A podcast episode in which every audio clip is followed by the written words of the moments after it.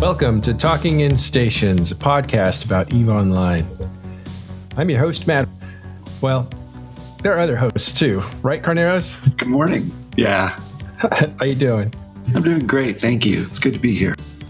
And Artemis, how's it going? Howdy, howdy. I'm doing very well, thank you.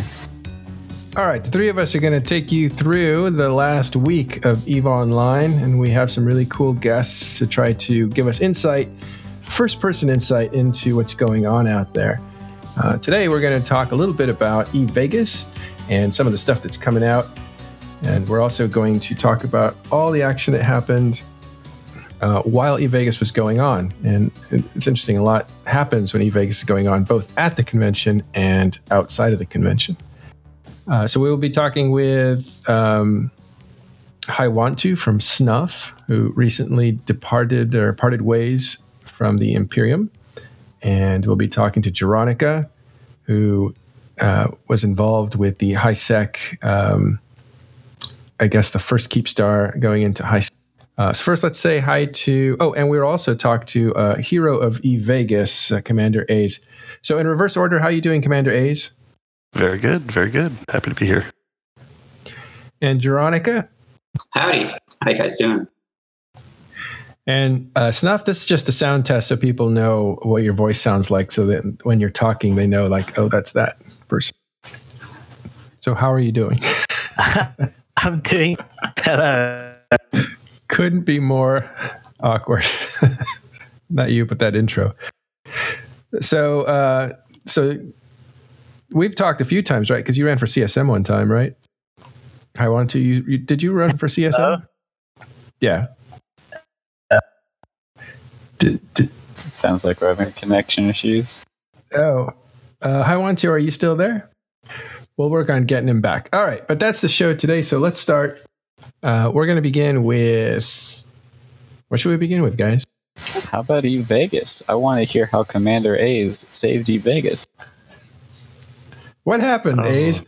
Uh, okay, so um, initially I was told that uh, registration was open early, so I made my way up there and found you know no line, and uh, uh, randomly started talking with uh, a couple of the volunteers, and uh, happened to find out that C C P had pretty much everything that Streamfleet needed, everything that they needed for Project Nova, for all of the presentations, for pretty much every piece of technical equipment that would have made streaming the entire event possible was stuck in customs in L A. So um, being who I am uh, and working with the agency that I do, um, I deal with a lot of interagency issues and know a bunch of people throughout Homeland Security. So, you know, I talked to a couple of the C C P devs, go, you know, okay, I just need some basic information about it. Call up my guy in L A and, hey, uh, this company really needs this stuff. I don't know if anybody's told you guys that this is urgent, uh, but it's something that really needs to get out. Like, they're they're not going to be able to host this event effectively without it. Uh, so, you know, They they took it from there. It took a couple hours to finish uh, all of the required processing and everything, but uh, um, it made it out in time for uh, a lot of volunteers to make it possible through the middle of the night to set up all of the equipment in time for the event. Uh, funny thing is, I thought it was like one or two boxes of stuff because like they were like, oh, it's just like the, the wristbands and stuff like that that are missing because I've never been to an EVE meet. So, you know, this was a, an epic amount of equipment. Like, I realized how large the ask was uh, the day after when I walked in and saw all this stuff there. It was truly a huge amount of stuff, but uh, uh, and it made it there just to, just in the nick of time too. So, yeah.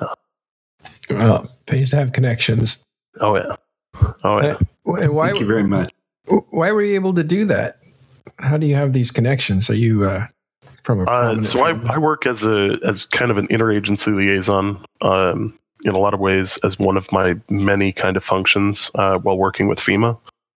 Um, so ironically, I actually knew the individual from last year when I was supposed to go to EVE Vegas, um, but couldn't due to the um, due to the hurricane something. Yeah, due to the hurricane. Sorry, I saw my dog up the camera. Uh, you know, uh, I, I got deployed for Harvey, uh, and then subsequently Irma and Maria um, to Those deal with Surge Capacity Force. Yeah, Sorry. yeah. Um, so Surge Capacity Force, we borrow other agency staff from around D H S, and actually last year we expanded that program from the rest of the federal government. Uh, so I happen to know a bunch of these people because they worked with me down in Texas last year when I should have been in Vegas then. So it was, you know, there, it was kind of a funny phone call because, you know, I brought up that, hey, you know, it'd be really nice if you didn't ruin my vacation two years in a row. Uh, so they, they got a good kick out of that, and uh, uh, it seemed to work. So I was pretty happy about that. Yeah, it's awesome. Well, it's good to have friends in, in high places. So what would have happened if you didn't intervene?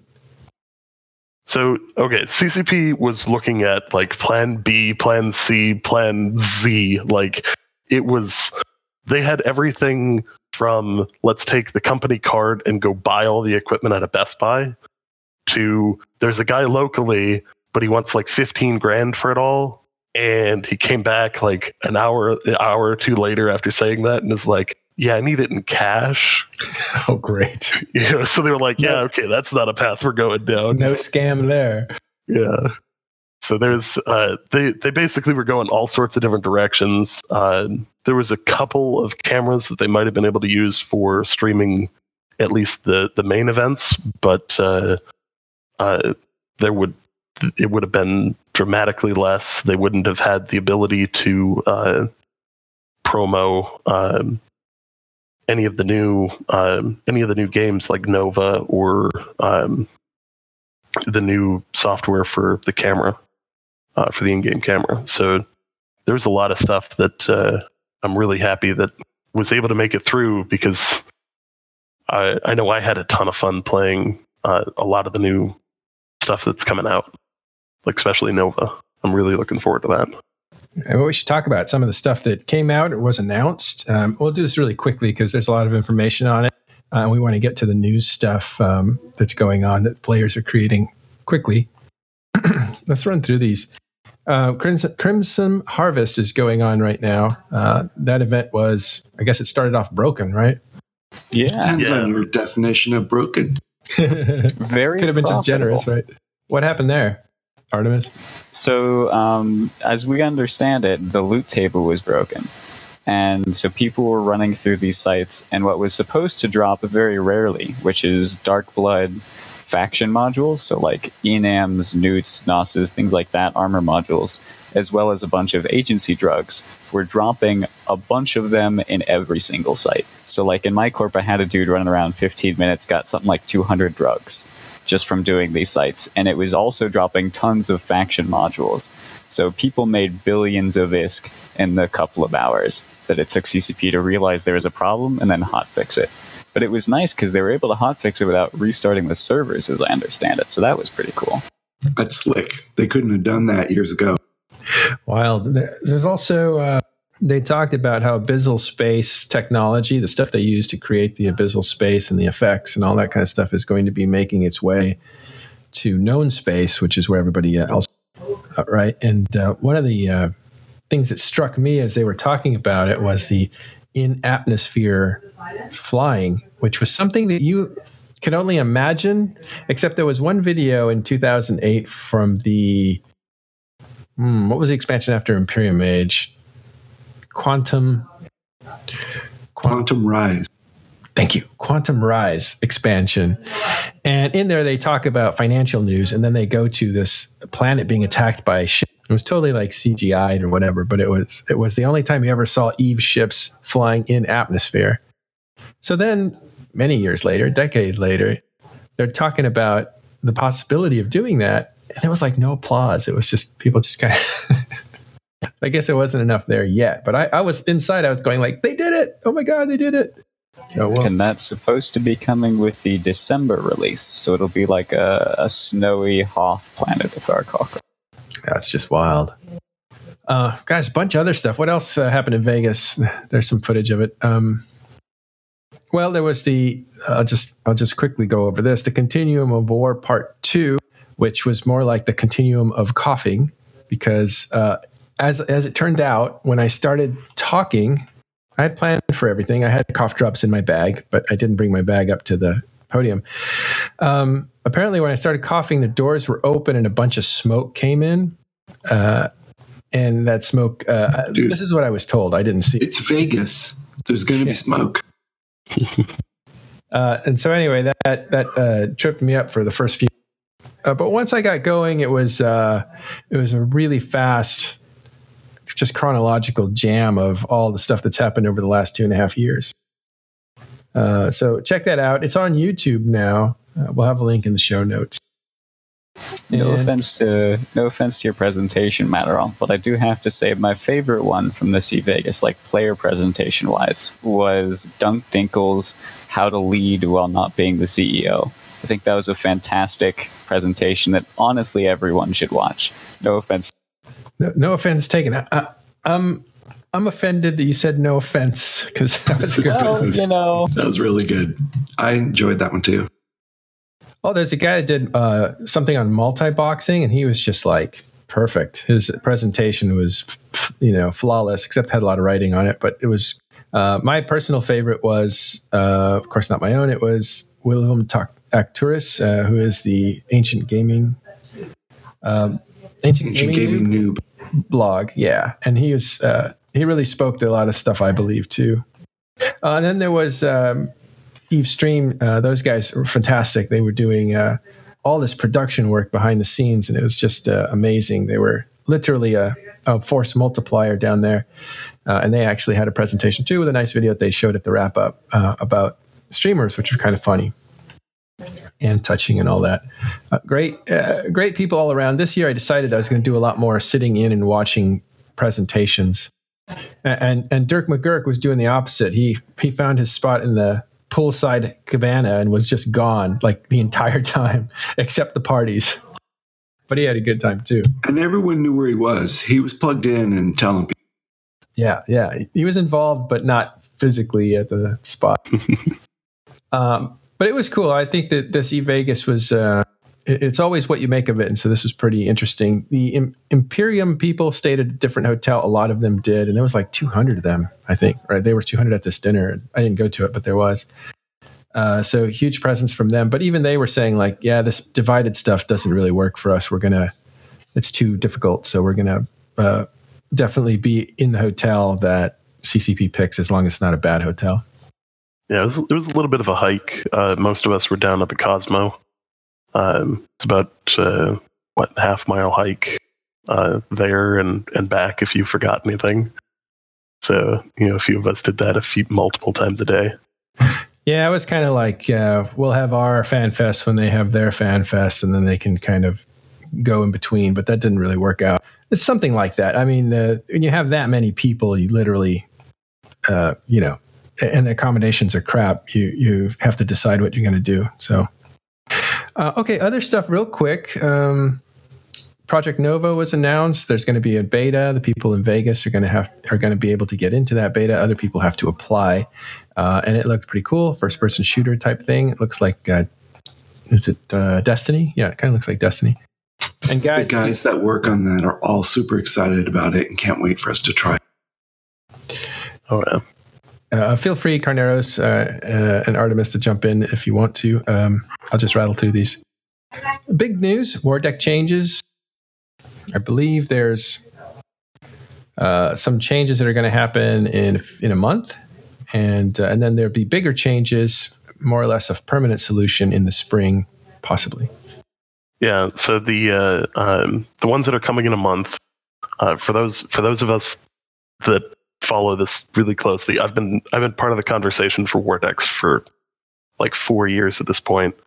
Uh, as a HiSec resident for a very very long time. Um, wars have been just strangling new corporations because you get to a certain size, you get war decked, and just player retention just dropped.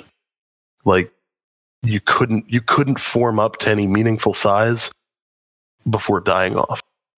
So the new change basically says, if you want to have a structure, you're war deckable. Until you place a structure in your corporation or alliance, you no longer are able to be war.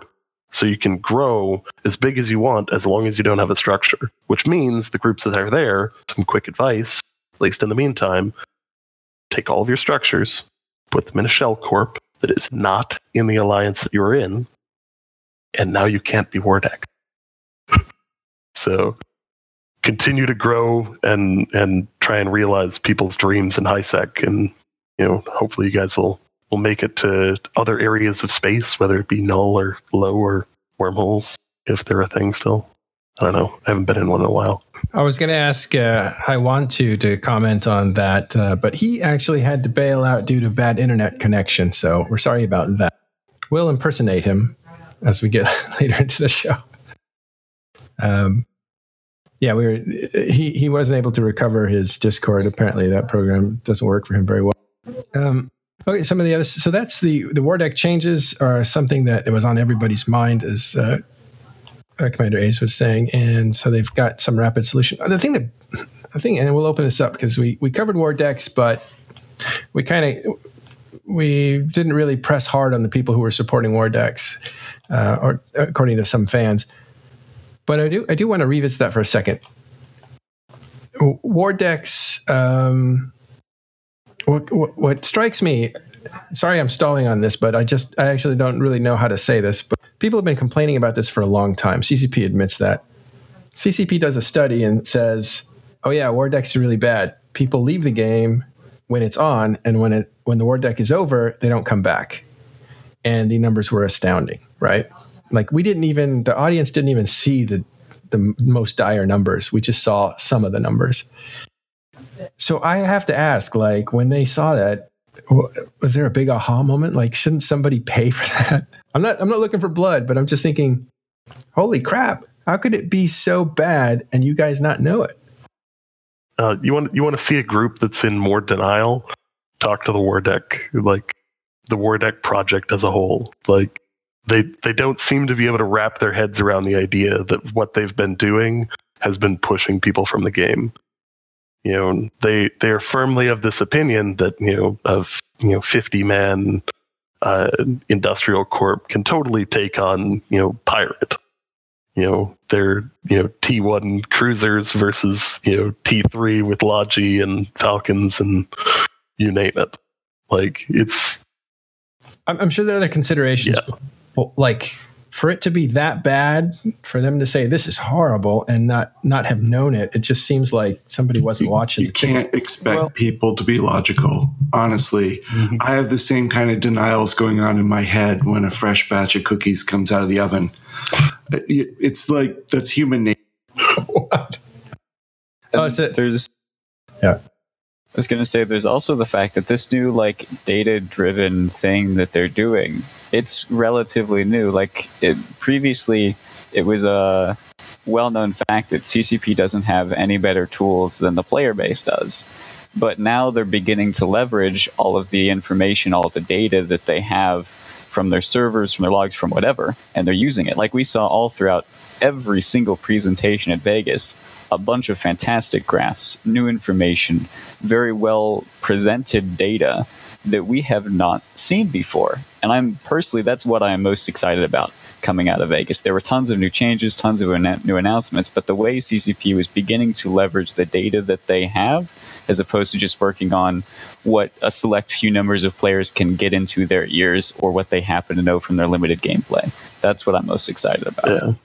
There's a um, wildly understated update that they've made that made it possible for them to get a lot of this data when it comes to player retention as a whole.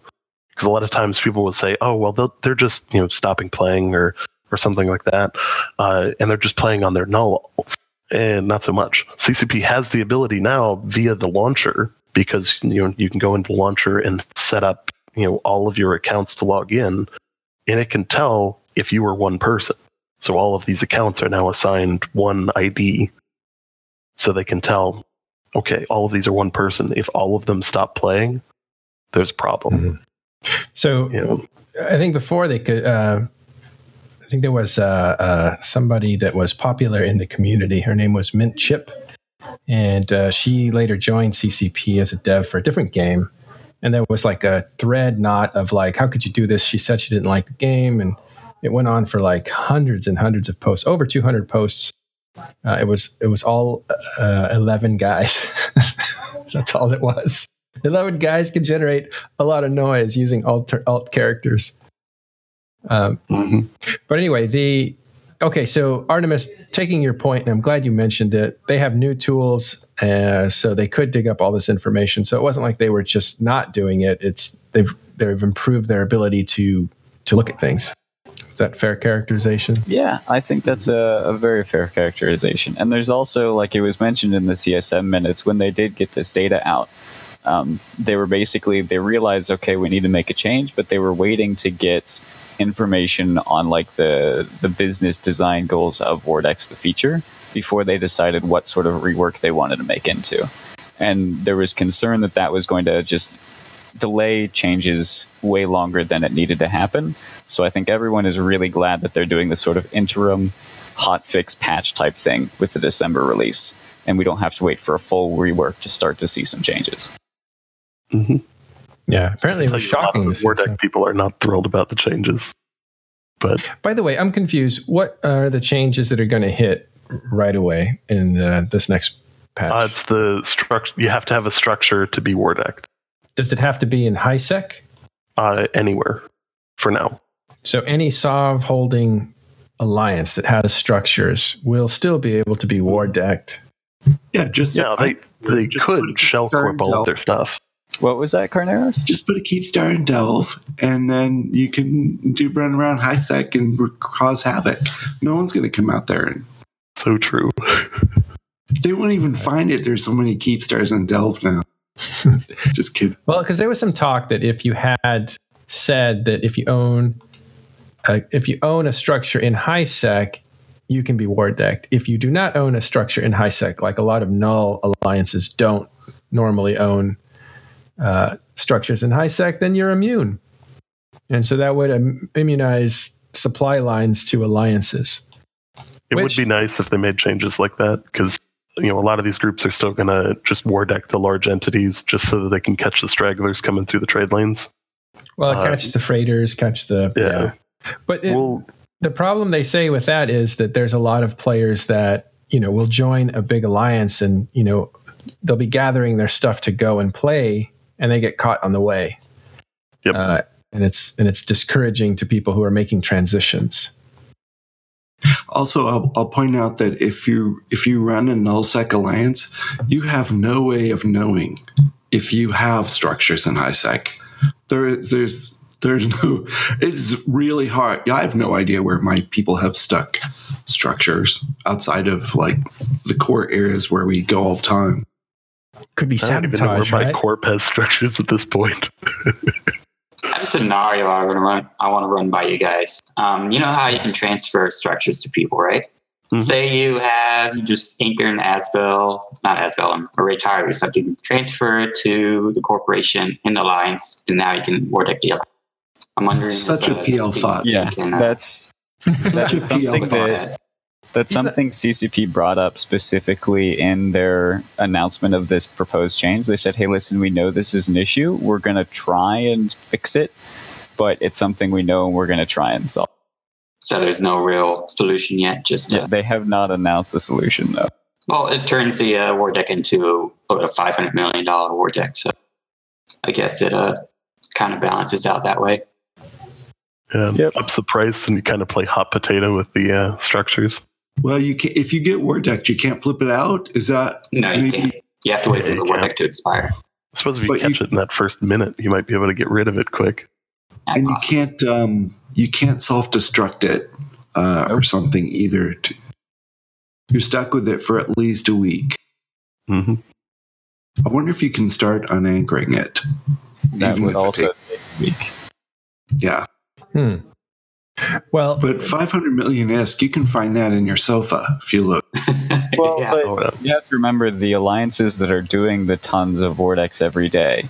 I believe the number that I was told was it costs something like twenty billion, right? Because at a minimum, it's fifty mil to declare war. And so if you're declaring hundreds of vortex every month, that adds up pretty quick.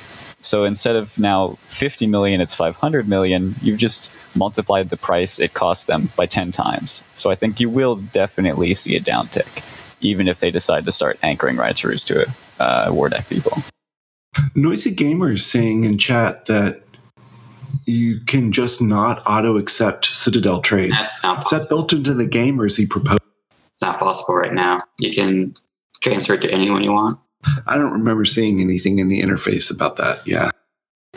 So, Jeronica, I'm interested in your perspective on this, because the work that you do with Mogul, not only do you have sort of the markets in Amarr and Jita, or pardon me, Amarr and Odixie, but you also have structures that provide like refining, moon mining stuff, manufacturing facilities. Do you expect that you're going to see an uptick in people using your structures so that they don't have to build them themselves and be vulnerable to Vortex? You know, I thought about that, and I think it's going to be a good move for uh, for Mogul itself.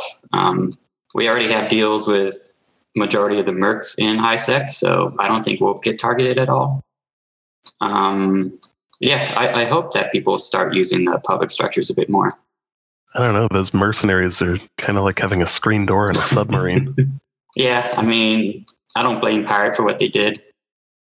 If TEST came in and went up after a structure, they're uh, they're kind of defending, then I wouldn't really. Wait, so what them. happened? What what happened? Fill people in who don't know. Uh, so uh, recently, TEST came in and started taking over the uh, markets in Perimeter, and I Choose You, which was a guy who had most of the structures there, and um, with Horde there is back as well backing him. Um, they had deals with the mercs in HiSec too, like Pirate, uh, V M G, which is no longer really V M G, um, and a few other entities, I believe. But uh, basically, I mean, if you if, if you're the Pirate guys right now, and you see TEST coming in with three or four hundred million battleship fleets, there's nothing you can do with that. So, um, and at the same time, Horde already pinged out to everyone saying they're not going to defend or anything like that. So there, there's like no real reason to defend it, in my opinion. You mean you mean these HiSec mercenaries have a problem with one side being wildly stronger than the other in a war? Hmm. Yeah, I mean, uh, I mean, what can you do really? If it was a smaller entity, then yeah, they could probably defend it. But uh, I think uh, most people think these HiSec mercs are going to defend one hundred percent. But it's more of just a deterrence to get the mafia back, pretty much. That's, it's uh, extortion. Let's just it, let's call it what yeah. it is. It's extortion. That's kind of how I see it. You pay the mercs to not ship your stuff. That's basically it. You don't really expect them to defend. It's one less worry. Yeah, should we can we pivot and talk about what's going on with Horde? Because there's a lot of stuff, not only with the HiSec, but also Geminate Branch area. We want to pivot to that, yeah. Or is there more to be said here? No, no, we'll pivot. Uh, we'll just say that the uh, EVE Vegas, they released other information about gates and stuff that's coming out. Check that out. You can find that just about anywhere. We won't discuss it here. We'll get on to play. Um, but yeah, check that stuff out. EVE Vegas, a lot of fun. Hurrah.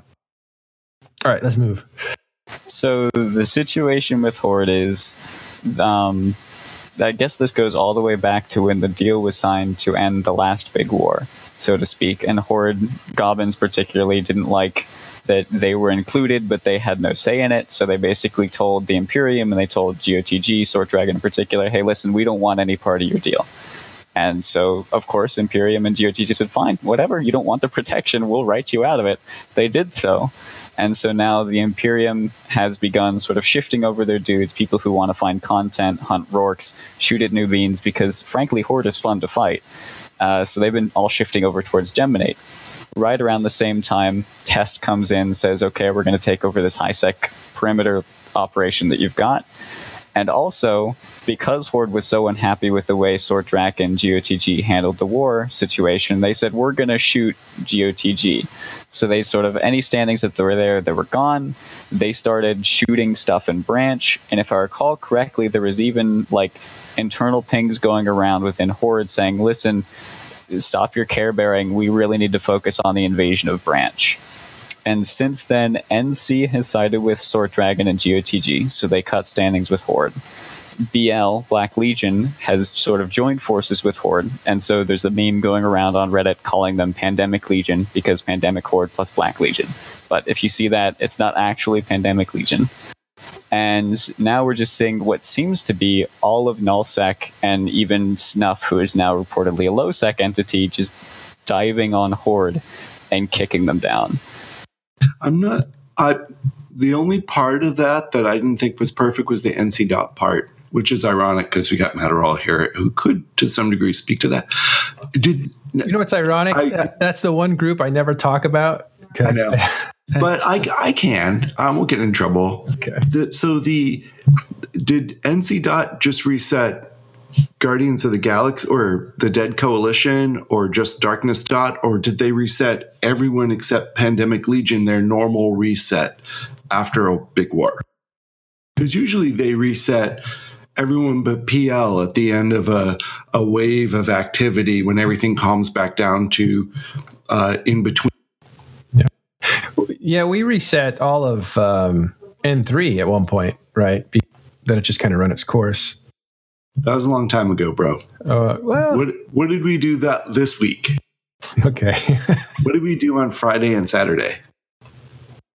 Uh, well, listen, I'm on the outside of it, um, and okay. I, I can only speak from the outside of it, but um, someone le- leaked to me from Imperium that uh, N C was going to reset uh, G O T G specifically. And that was an interesting move because from the stuff that I'd witnessed at EVE Vegas, it looked like uh, Horde was going to be attacked on three fronts, right? You're going to have G O T G defending themselves and attacking probably, and N C supporting them, not necessarily taking an offensive approach, but just kind of supporting them, picking that side. Um, that was the initial thing that happened before EVE Vegas. Then it was pretty clear that SIGs were going to be traveling up and attacking Horde in Geminate from the south. Like that was just going to happen. We asked Asher Elias on this program, an F C for the Imperium, and he said he wouldn't answer, but he's quite comical about it. That indicated, hmm, possible. Um, and then we were on air uh, the week before Vegas, and that's when we had the live uh, Keepstar sale to Billy uh, and Progod. Totally and, not planned and scripted, folks. Yeah, well, you, yeah, you could tell. You could tell by how excited I got, um, but uh, and how excited they got. But that Keepstar went right into HiSec, which was a surprise to me. That I didn't know. Because that hurts Horde. So that's a third front. So you have three fronts coming at Horde.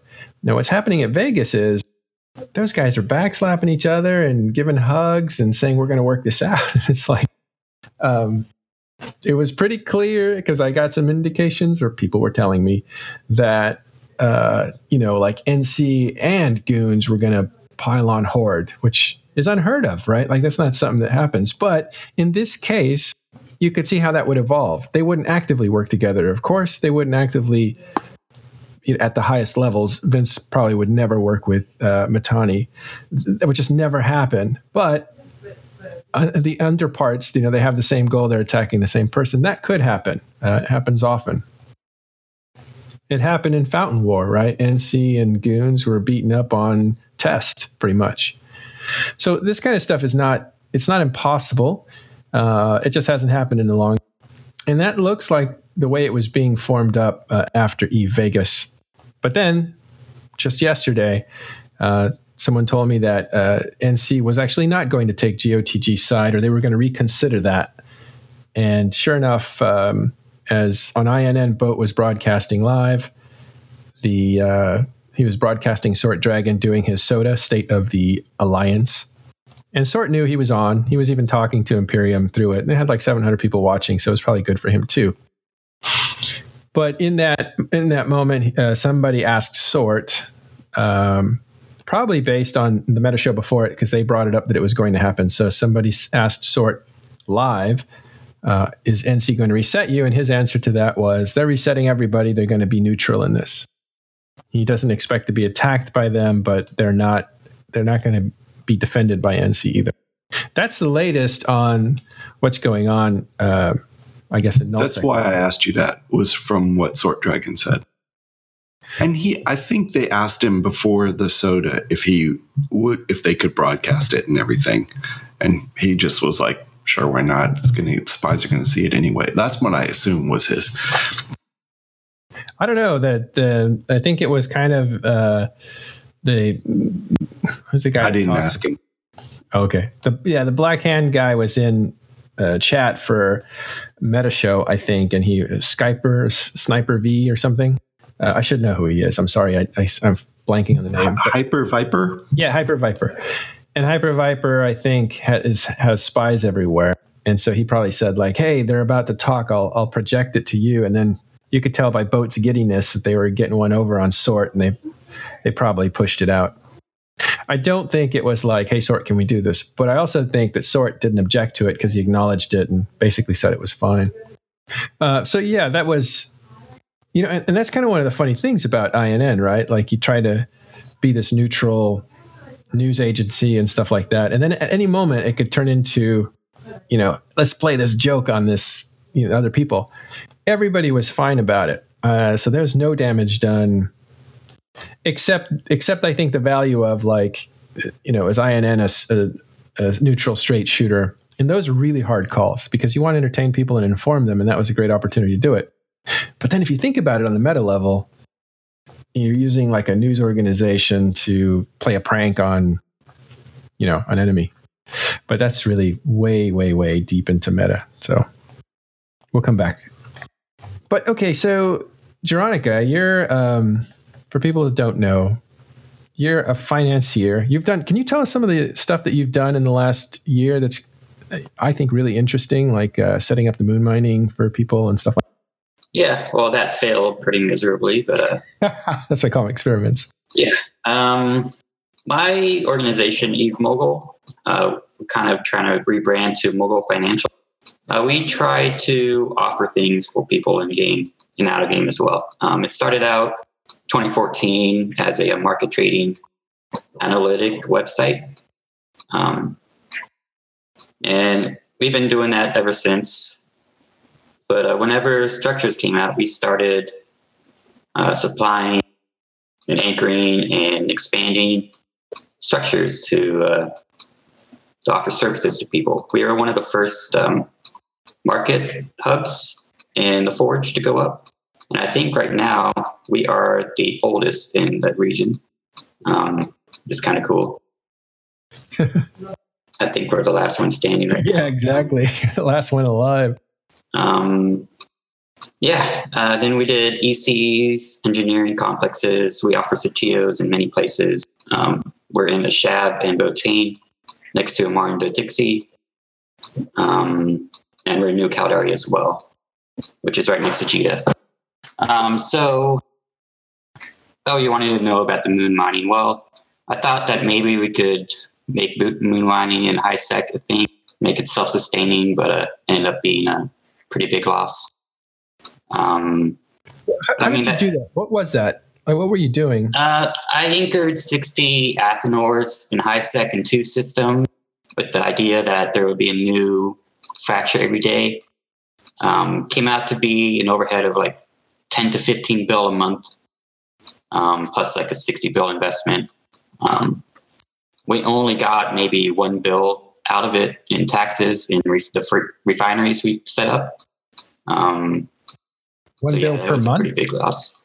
Um, yeah, so we unanchored those, sold them off, and we didn't come out too far behind because we built them very cheap. We bought the materials before the bin, bin spiked and all that, so uh, we actually made a profit off the Athanors, but uh, everything else kind of balanced so, it out.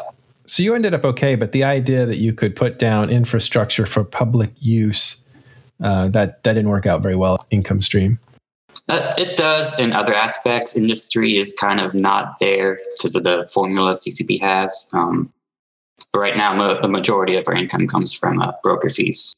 I thought that was really cool because that's uh, that's a whole another world of interesting gameplay where you create public services for people uh, without any alliances, without any corporations or loyalties. You just create public services. Yeah, well, I've been playing this game for over a decade, so I kind of have the political connections that way too. Like, most people don't really bother me. They know what I do and kind of leave me alone for the most part. Um, I just want to respond to someone in chat. Uh, Diligent sure. Diamond. We actually had all the miners signed up. Everyone was ready. But uh, the thing is, they made it so A B C Ors were in HiSec too. So the majority of the Moon Or that was mined was like Arcanor, and it was compressed and shipped to Jita. We basically got zero of the refining. Everything was shipped out. That's that's the thing. They didn't refine on your stations. They just took it away, right? Yeah, they just compressed it and took it away. So they well, killed- we kind of planned this out like before the seed was like announced. So we thought it was all going to be just moon minerals and stuff. Like, they can't move it anywhere. They got to refine it in system, but um, that wasn't the case. So they came in, they mined the ore, and then they just took off with the ore. They didn't refine it to pay the taxes that you needed to keep the thing supplied. Yeah. So that they kind of, you know, just like PvPers, like they overfish other players and drive them out of the area. And then they're like, hey, we're bored. Nobody's here to fight us. This is the same thing. You have miners that overmined the place and didn't pay the taxes uh, and killed their their opportunity. Yeah, yeah. We were kind of hoping that the minerals would make it to the Satio, which was two jumps away. Um, that didn't happen either. So, I mean, it was a it was worth the effort, and and now everyone knows that it's not worthwhile, at least in HiSec. Well, maybe some things will change. But anyway, you do financial stuff like that, which is pretty cool. Plus, you probably have a fund where you have investors. And do you still have that, or is that a thing still? Yeah, we uh, it's an I P O. And we have shareholders and all that. Um, we have an exchange as well. People can buy and sell their shares.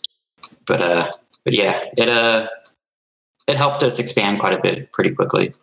And now and we that, have a now you have what a good buffer of liquid I S K in case we need it too. So and now is um one of the last men standing, pretty much. I Choose You got knocked out of the game. Were they a competitor? Yeah, we were, I guess, friendly competitors. Um, previous to Not this, knocked out of the game. I should just say he was knocked out of the area, knocked out of the yeah, out of the supply. At least the market structure uh, circle, anyway. Um, but yeah, we were pretty much friendly competitors. We kind of shared the forge. Um, we both made deals with Horde. I think he was a bit more close with with Goblins and all that. Um, um, but yeah.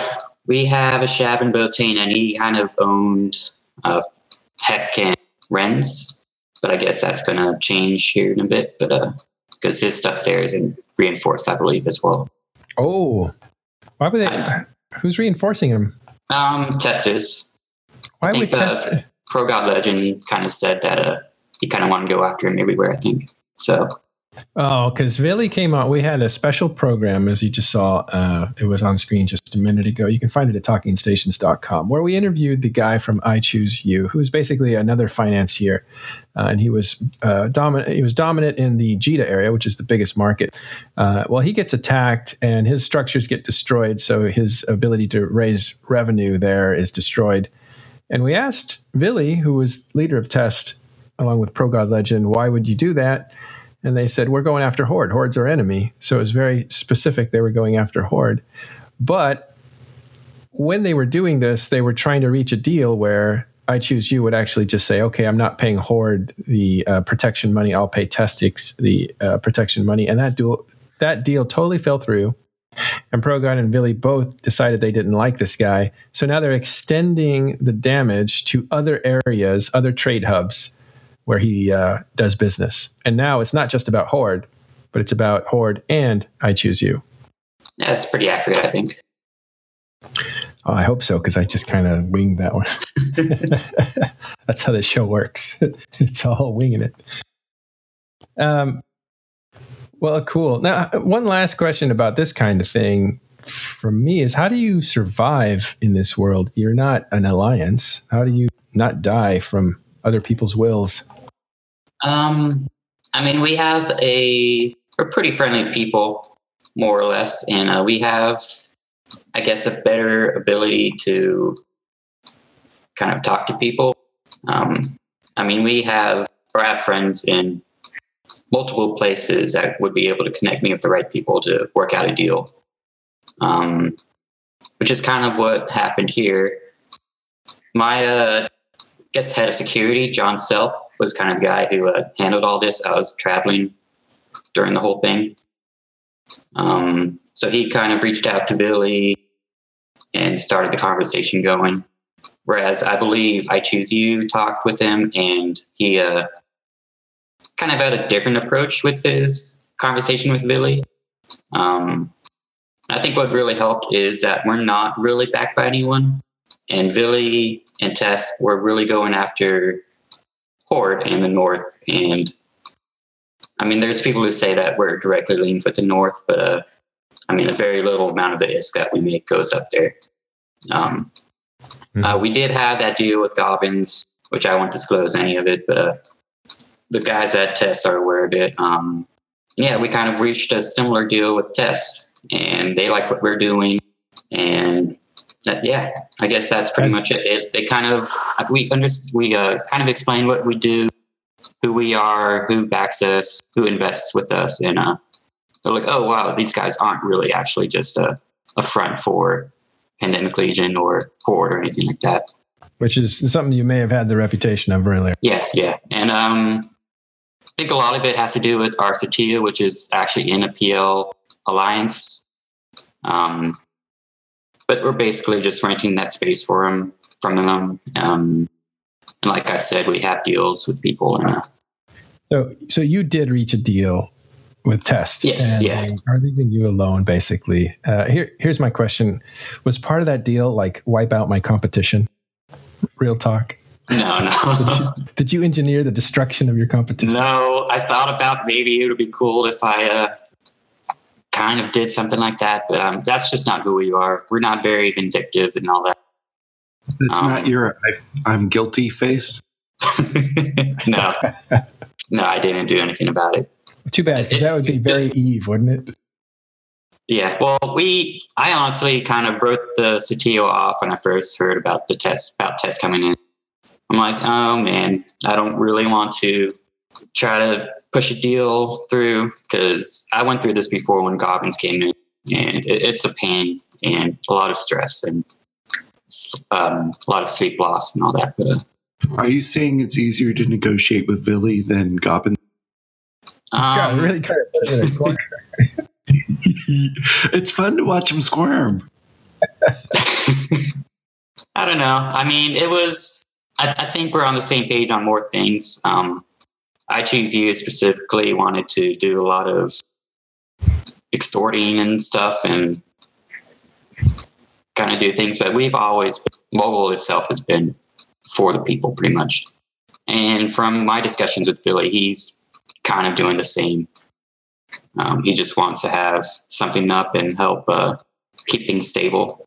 And if the Horde, if Horde doesn't get to I S K two, that probably is beneficial to him. But I, I don't really care about about the markets, getting all the market fees and all that. Um, my mo- main focus is industry. Oh, that's interesting. So you didn't live or die by financing. You were building stuff. So you're a little more insulated than uh, I Choose You probably was. Yeah, I guess. Um, Diversified. More neutral, I guess, unironically or ironically. Yeah. Who knew oh, that, oh. that that choice of focus was going to be useful at this point in the future? Yeah, it's, uh, it worked out in the end, so. Uh, well, very interesting stuff. Uh, I love it when we can talk about stuff that's not just uh, basically wars and pilots and uh, battles and stuff like that. This is neat, neat, neat stuff. It reminds you there's a multi-dimensional game. Um. But let's get back to some other stuff that's happening in... Wow, where should we go? Like, we can talk about Snuff uh, leaves the Imperium last, uh, but let's... Can we skip over to what happened in Cobalt Edge? This yeah. is just super interesting.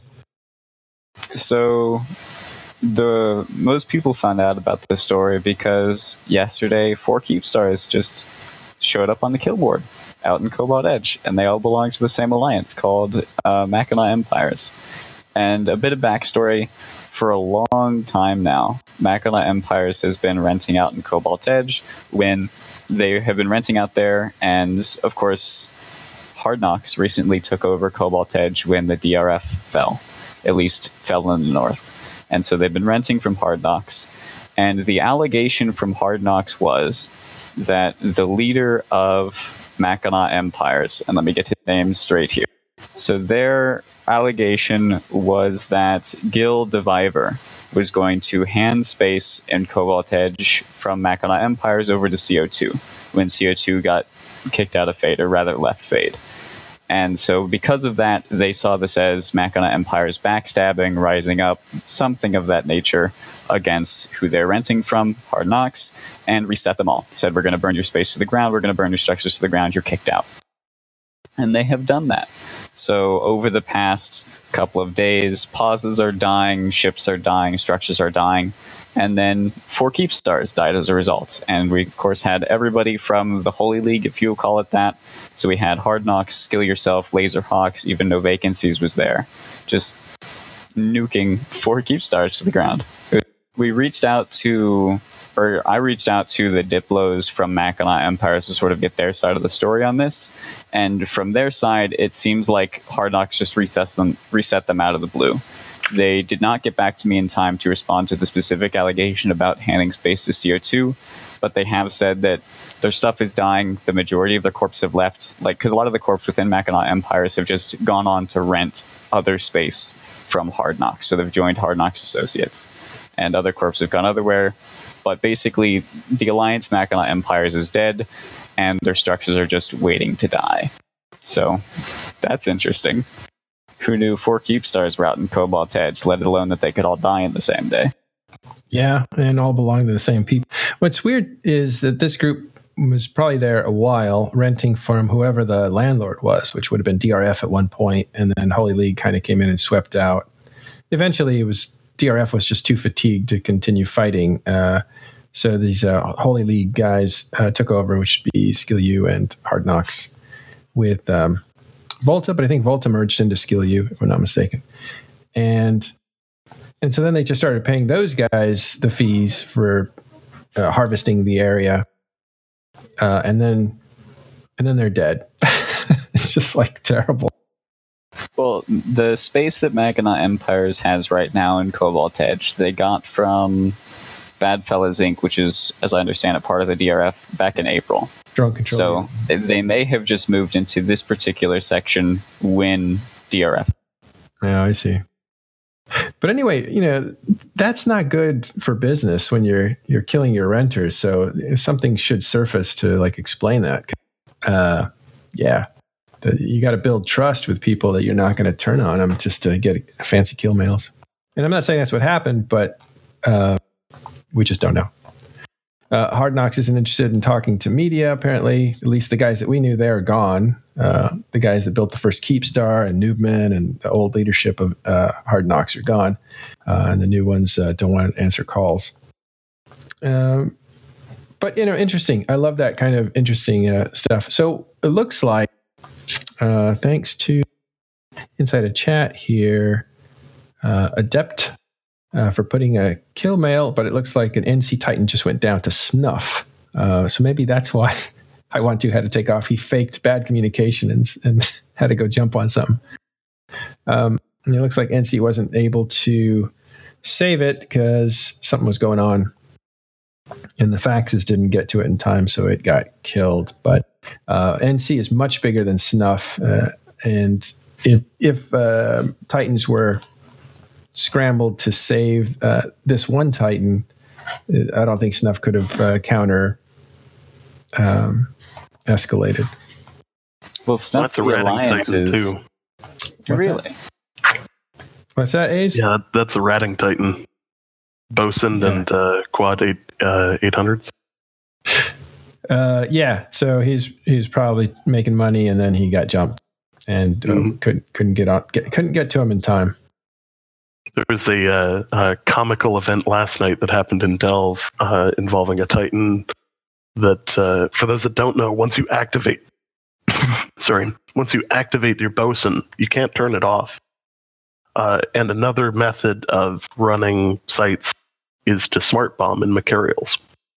Well, Titan was firing off his uh, his bosun, just started it, and three Macarials come warp in at zero on the site, right in between the Titan and the site, and all three Macarials and the pods for nine billion I S K die. It's quite a quite a comical event. That particular N C, Ragnarok, just now, does have greased his pirates on its aggro table, so it it was. Uh, yeah, but what I'm hearing uh, was that he was trying something, so it wasn't necessarily a ratting. Oh time. yeah, he was. Yeah. Just, I mean, he was experimenting with something. so uh, I, I, maybe true. Maybe that's not. What people do. Yeah, yeah. yeah. Uh, yeah. So anyway, we sometimes tell our new uh, Titan pilots to go try out their bosun gun and try various things, and go hit a pirate, uh, hit rats to, you know, just so you could see what's happening, see what the result is. Or well, you know, you want to see I'll something. Here, here's a, a pro tip for anybody wanting to experiment with their Titan. You want to do that on the test server where it doesn't hurt if he loses. Don't do it. Well, but I think if you're under the umbrella of a big uh, power, then it's a little safer. Like, I certainly wouldn't do it if you didn't have some kind of backup. But in this case, the backup didn't. It got triggered and, and it wasn't able to get to him for some reason. So um, maybe he felt a little confident, you know. Well, anyway, one Ragnarok, minus one Ragnarok. There's still a thousand more. All right. I think that's uh, all the stuff that we wanted to cover today. Do you guys have what? Anything that... We haven't talked about Snuff yet. Like, oh, they just shoot, left the right. Imperium. Also, we, before we get Sorry, to Snuff, I thought we, we could say a couple words about Chaos Theory. All right, yeah, you're right. It's Chaos Theory, then Snuff. Sorry, guys, go ahead. Can, can Captain McCloud put the slope uh, up on screen? They're, they're not... They've lost about three-quarters of their alliance in the past month. I think um, there are rumors that they might be disbanding or falling apart or something. And for those who are not on the know, Chaos Theory is a long-standing member of Guardians of the Galaxy, now Deadco. Yeah, there was um, there was a ping the other day or something, or a, a notification. It might have been from Black Hat. Maybe I shouldn't be saying that, but it's saying that they're uh, they're they, uh. Hmm. It's uh, for the record, you're not leaking anything, Carneros, because it was posted in an article to Imperium News. Okay, you can talk Thank about you. It. Every now and then I'm like, uh, wait a second. I, I have to say, at EVE Vegas, I was talking to a lot of people, right? And I would talk to them and talk to them and talk to them. And I could see when they said something and then they quickly moved on because they had leaked something out that wasn't public yet. And uh, this is not in the form of bragging, but when you kind of watch the game a lot, you, you can put pieces together. And so people uh, say something that normally wouldn't mean much, but they know that that's a clue to figure something out. Uh, and, and, I, and that happened. And if you ever see me on camera like this talking and I turn sheet white, it's because Marana convoed me. And that that's a bad sign when that happens. The, the head diplomat for the Imperium, huh? Yeah. She's like, zip it up. Although I have to say, you, you always look kind of white. Oh, well, that's true. And I the, the uh, documents on the screen help me with my glow. They color you blue. All right, Carneros, Leaker. Leaker, Leaker. That was Vanguard. I'm uh, sorry, that was uh, Chaos Theory. And then um, we could go to Snuffed Out. So they came. They they uh, they came to Imperium management and said, "Okay, we want to go back to being a uh, an independent low-sec entity who doesn't need a and uh, something like that." And um, we want to, you know, uh, uh, an amicable mutual separation. And um, and they came to the Bastion and said, "Hey, would you like our rental space in Fountain?" And we'll say, uh, "Yeah, we'll give you fifty bucks for it." Okay. And then they flipped it to us. It wasn't fifty bucks. That was, and then there was no dollars involved. No dollars involved, officer. And then uh, just confessed R M T.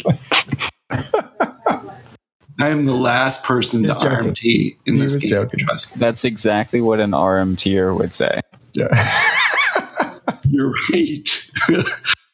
Crap. All right. So then, um, um, yeah, they they you know, withdrew. I wish I'd given my guys a little bit more warning. I had people with nice clones in, in snuff structures that I didn't hear about till afterwards. I'm like, oh shit, yeah, you're right. But um, that's okay. And then uh, an hour after the amicable separation, Snuffbox hits a couple Imperium structures in Rakapas and Pinacast. Now, if I'm not mistaken, Rakapas is like a stronghold for the Imperium, because that was one of the areas where, when they were retreating from the north, they left a lot of stuff and snuff. That was their home area. Uh, that's the area where they live pretty much. So, uh, well, Rakapas, no, Rakapas has a different cultural meaning for the Imperium. And I'll explain oh, okay. what it is. Yeah, okay, yeah. On the migration from the north to the south after we lost the last war, we um, we had to go through Pinecasto and Rakapas, and that was the deadliest part of the journey. And uh, snuff might have been uh, a factor in that. So we lost a lot of um, dingbats uh, and and good players both in Rakapas. People did things, and, you know, there was a lot of, can anyone put a Sino up in Rakapas? I need Rakapas. And uh, there were a lot of Sinos that died there. Many Bothans and Sinos died. Uh, anyway, we made it past eventually, but it Rakapas became sort of a meme at that point on the way down, and it still gets talked about occasionally. So that's culturally, it's not about um, a stronghold. It's about, that's where a lot of us died on the. Oh. And then um, you might, if you look at a dotland map of Cloud Ring, um, and you may notice immediately that there's an incursion in the Tone of Mercy uh, constellation. But they did something I don't remember seeing before, where Snuff, Snuff went in and, under cover of an incursion, reinforced um, the Aegis-Sov structure. Pretty slick. So, um, um, methinks, uh, and I've heard a rumor somewhere that they, they, although they intend to live uh, Losec, that they they might be interested in owning some Sov in Cloud Ring for. Very- hmm. Sure. And um, that that constellation in. Um, Cloud Ring doesn't belong to the Imperium. It belongs to a a friend called Pen Is Out. Pen. Okay. uh, those of you who cannot see uh, Carneros' face, it was a big smile after he said that. I'm not smiling. I always smile. What are you what's talking about? What's their ticker? What's their ticker, Carneros? W A N G S. You're not going to trick me that way, young man. Okay, all right. Uh, that's all I can think of to say about uh, Snuffed Out. I, I had to work directly with Tau, Tau A D as part of it this past week, and um, super smooth, easy to work with. You know, I have no idea what tricks they have up their sleeve. Uh, we should say, for uh, somebody saying that your microphone is coming in and out, we're going to get that situation oh. fixed re- really soon. We're going to be upgrading some equipment around here.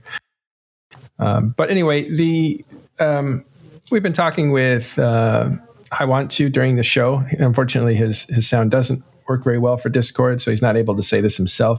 Uh, he wrote us to tell us, like, from their point of view, what's what's going on. Um, and do you want to paraphrase that, uh, Artemis? Yeah. So basically, Haiwantu is describing the reason that Snuff went through with this uh, separation from the Imperium. And basically what they say is they're looking for content. Um, the in their eyes, the North is basically done. So the, the North isn't a very good source of content anymore. And there's no real reason to be part of a coalition, because any doors that opens to reach large-scale content is gone. So they're looking with less blues to have more stuff to kill. And they're really hoping that they can enjoy some smaller scale PvP outside of sort of the large coalition on coalition battles, and enjoy that content until C C P makes changes to incentivize the larger scale PvP they were hoping to get by allying with the Imperium. So they want basically more people to shoot. And this is a meaningful nullsec entity giving you an answer with no apparent spin at all. I think that's exactly what. They- yep. Yeah, that's exactly what they want. Is probably your last word that got clipped there. Oh, I think that's exactly what they feel is what they're what you're yeah. seeing. There. You just said feel because I said your last word was probably want. Uh, but I'm not trolling you, bro. Okay, I know. Um, yeah, so uh, that's big news, right? Because, well, it was really big news when Snuff decided to join uh, Imperium. And I think the idea of joining Imperium back then was um, let's let's not get cut out of funding because Moon changes were going to make it so that uh, smaller mercenary type groups uh, in LowSec especially were not going to be able to rely on the income they usually had, which was Moons. Um, because at the time you could capture a Moon and just extract uh, money-making material from it with really very little manpower. One person assigned to do that. You just offered the protection to the Moon so it didn't get taken from you. That totally changed to a system where you have to actually mine the Moon, which takes a lot of people that are interested in mining. And these little mercenary groups, I call them little because they're smaller than the big, big thousand-person groups, uh, they don't have the manpower to mine stuff. So they were going to be cut out of that kind of income. So for them, it was important to find other sources of income, and maybe an alliance with the Imperium gave them a, some area in NullSec to harvest, uh, to PvE, to create uh, income for their alliance. And uh, they used that for a few years. And now, in order to create more fun, which is something that they're now starting to have less of because of the things that were just listed, they decided to kind of make everybody a target so that they can now... Uh, you know, keep their guys together by keeping them fighting and, and that sort of thing. It's, it's pretty straightforward. I think the culture did that too uh, when they sold uh, the Fountain and left it. Uh, th- this is not uncommon. In fact, most wars in EVE Online is really starts out with people just looking to have some fun fighting, and then opportunities start to arise because somebody shows enough weakness that they say, hey, we can really push and break these guys. Let's do it. And sometimes they do it just for fun, and sometimes they do it for actual revenge. And, you know, but really the majority of conflict in EVE Online is, is people trying to keep busy destroying things. Uh, so, let's see. Uh, Giddy here says that the culture died, though. I don't think the culture died. I think the culture... The lead corporation in the culture went to Pandemic Legion, uh, and they've been, and that that corporation's been super active in, in Pandemic Legion, at least was in a few campaigns. I don't think the culture died. I think they quietly took over P L. Yeah, and, and well, that's interesting. I, wouldn't, that I don't was, know if that's true. I really don't. That's a uh, that's a half joke. It's a three quarters joke. Yeah, they haven't, because the people in charge of P L right now are. Pretty clearly, headliner is pretty headliner. clearly the, the yeah the leader of uh, Pandemic Legion. Yeah, and that corporation. He would have laughed is, at that joke. Okay, uh, headliner does he does yeah, he laugh? He does. Such a serious. He's such a good-looking, serious guy, right? Like he's he's very handsome, yeah, very yeah, very charismatic. Um, it was good to see him at the Dre's party at EVE Vegas. Hey, let's wrap up with a little bit of that. What was going on in EVE Vegas? Uh, some of the The the, the uh, astro-political stuff that was going on in EVE Vegas. Anybody catch that? I'm confused at your terms. What is astro? I didn't want to say geopolitical because that's Earth. Uh, I wanted to say astro-political, which is more, you know, space alliances talking, meeting, the sneaking around. Like what? What was the? Let's give them a, a the audience a behind the scenes at EVE Vegas uh, look if we can. Well, there's a big party going on, and you got you got uh, uh, Permaband up on stage, putting on a great show with visuals up on and lighting and all that stuff. And then behind it, there's this just outside pool deck area with little alcoves and places where you can get table service, and fancy people go there. And you got all these people dressed up and having fun, and we're walking around, and you're seeing people you know and having a beverage with them, and and uh, uh, hugging people and taking selfies together and all this stuff. I had a nice conversation with Elise Randolph. That was great yeah. fun. At one one joke at one point, um, I'm trying to take the C E O of the Enclave. Uh, Koshix uh, with me through somewhere, um, and he used to run Whisk at some at one point. And, uh, and I'm talk, taking him through, and he accident, and we cut through a line, and he accidentally bumps someone, random person in the crowd. And I take two more steps, and I go, wait a second. Do you know who you just bumped?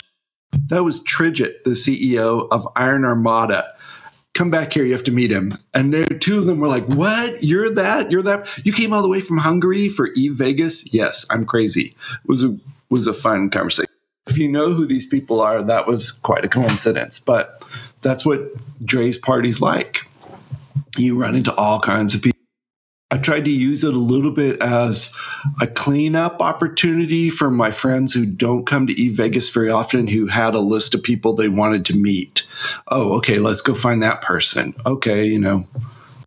Yeah, I was uh, I was hanging out with a lot of people. I I, I really like to hang out with. Um, and if you have never been to this site, it's uh, oh, EVE Travel.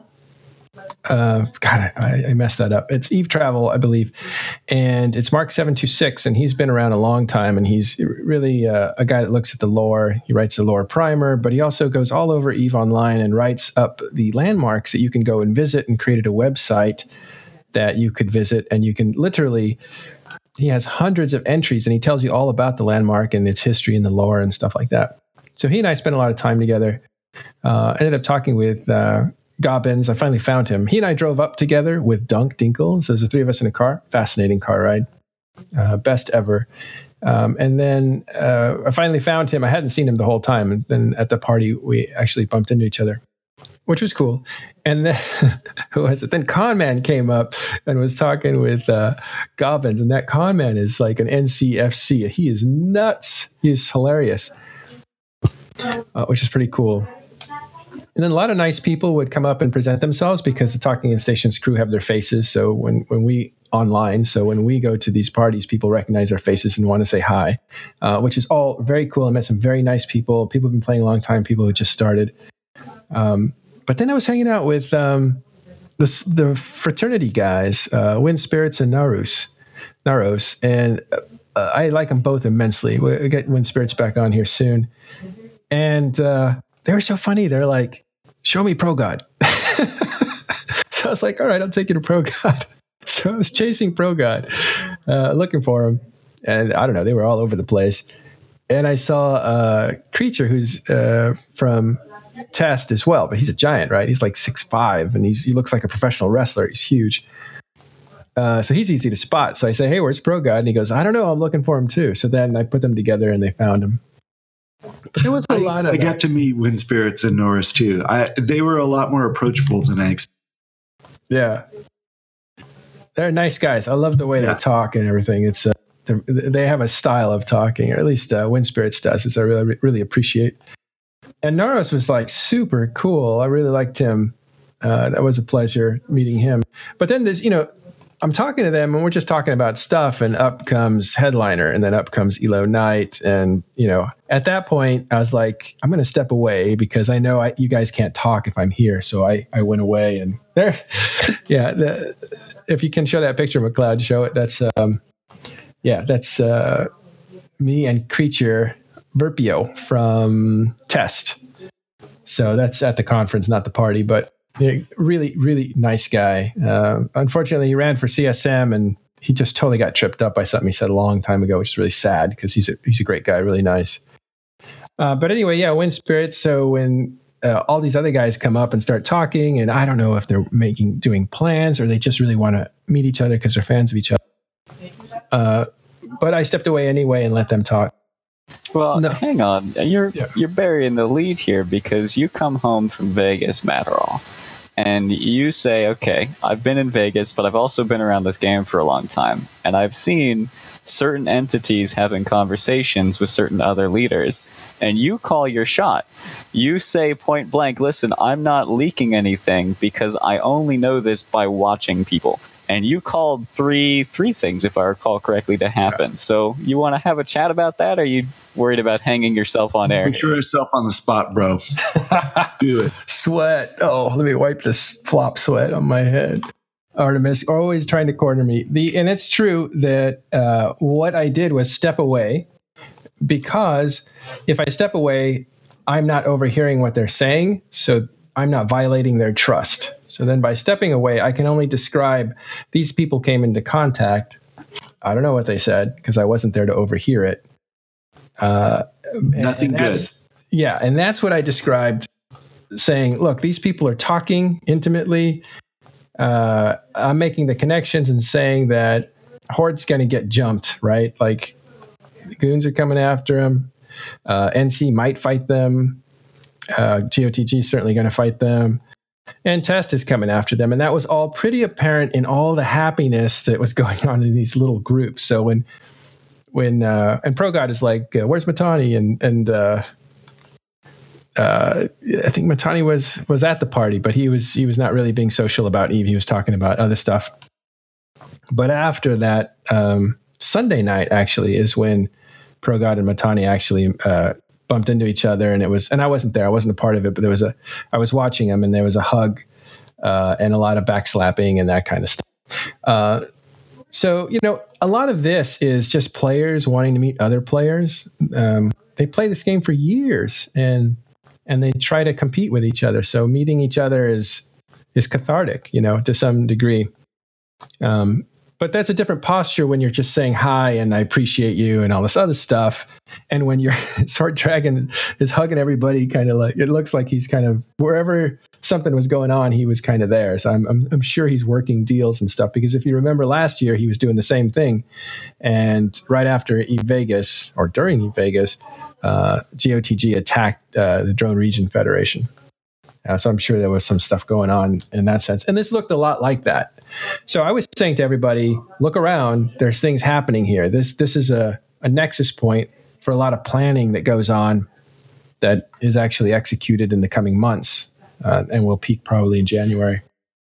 I stand by everything I said. I think the news that N C is not going to um, stay allied with G O T G, Uh, I don't know where that comes from, unless uh, N C was just not getting any, uh, was not interested in, in attacking Horde, which is possible. Or if they didn't like the idea that um, it was being said that they were going to be allied with Goonswarm, which would be terrible for them. Like, I don't know what actually happened. So that uh, website, by the way, that I talked about, Mark seven two six, uh, the guy that writes about landmarks, that is evetravel dot wordpress dot com. And we'll put it in the show notes. So check it out. Great website. Great guy.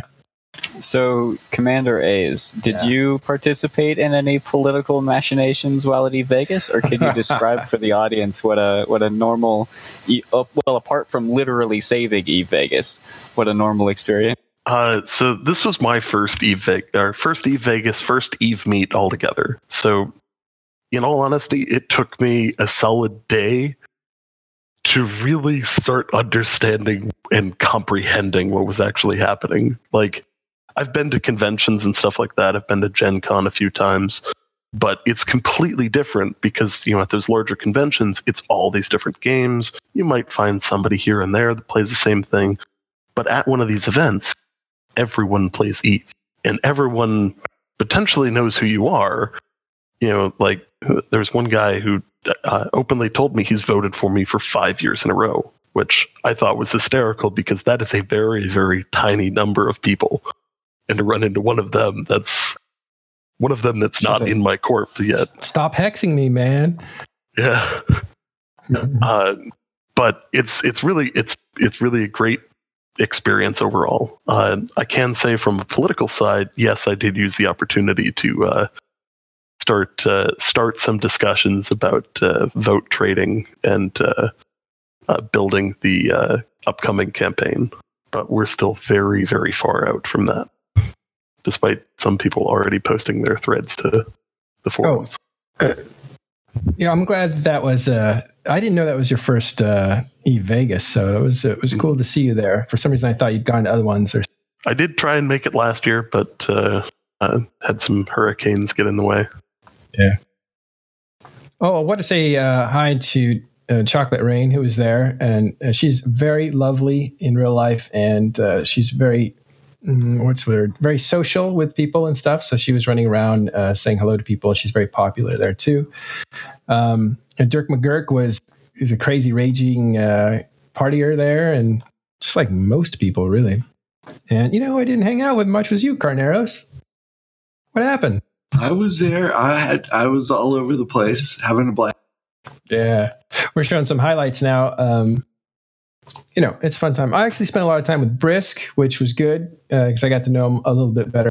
Uh, and I spent a lot of time with my friend Noisy Gamer, who I appreciate uh, very much. Uh, we did have a Talking in Stations oh, supporters yeah. lunch at one point. Tell them about that, Matt. Well, it was... Uh, put together by January, a Valentine for us, and it was a lunch. Uh, it happened after my talk, so I figured, like, you know, they could ask me questions kind of thing. It was, like, way overthought, but it was well-planned. And so we ended up, um, we're going to go to Margaritaville, but it turns out that the uh, Buffett guy was in town, so we didn't know if that was going to be a big deal. This is hilarious. My son just passed me a note. I think he's saying, like, when are you going to be done so I can play Fortnite? Aw. Yes. That's real life, folks, right there. In yeah. a in a snapshot. Excuse me. Excuse me, this just in. Uh, yeah. So it, anyway, it was a it was um it was a great lunch that we had with supporters, and I think there was a, f- a few of us that worked on the program, Carneros and myself and Skeptic, and actually uh Totalis is uh, as a new guy, he was there too. But we actually had some uh, uh, this was only for Patreons of a certain level. And so it was really nice to like sit with them and, and to meet them. And they were super interesting and super nice. Uh, that was a real pleasure. It was kind of a nice break from everything too, right? It's like a, it was, it was quiet. Finally, you could hear yourself think, and it was great. I, I really enjoyed that. Oh, and Commander Ace was there with us. Yeah, it was a good time. I enjoyed it. So, you know, we'll do we'll do more of that. I don't know. EVE Vegas uh, was a lot of fun this year. Uh, focusing on the actual conference made a difference. I think it, it was it felt a little more uh, like a conference than just a giant three day party, which was good. All right, um, I gotta yield to my son who's play Fortnite. What are you guys gonna do? You guys want to stay here and keep going? I guess that's it. I, we're all out of news, and I did want to make some announcements, but I can make them uh, a different time. Uh, but right now, I'd just like to thank all the supporters for Talking in Stations. Uh, you guys make things happen for us, and we're happy to be here doing the show. Uh, we're going to try to actually ramp up more material. Uh, we did do a mid, mid-week show uh, with uh, I Choose You, which has turned out to be a, a really good success, so we'll probably do more of those. Uh, and then we'll um, talk about future plans later on, but Um, I think that's pretty much all we got for this week. We'll see you next week on Talking in Stations.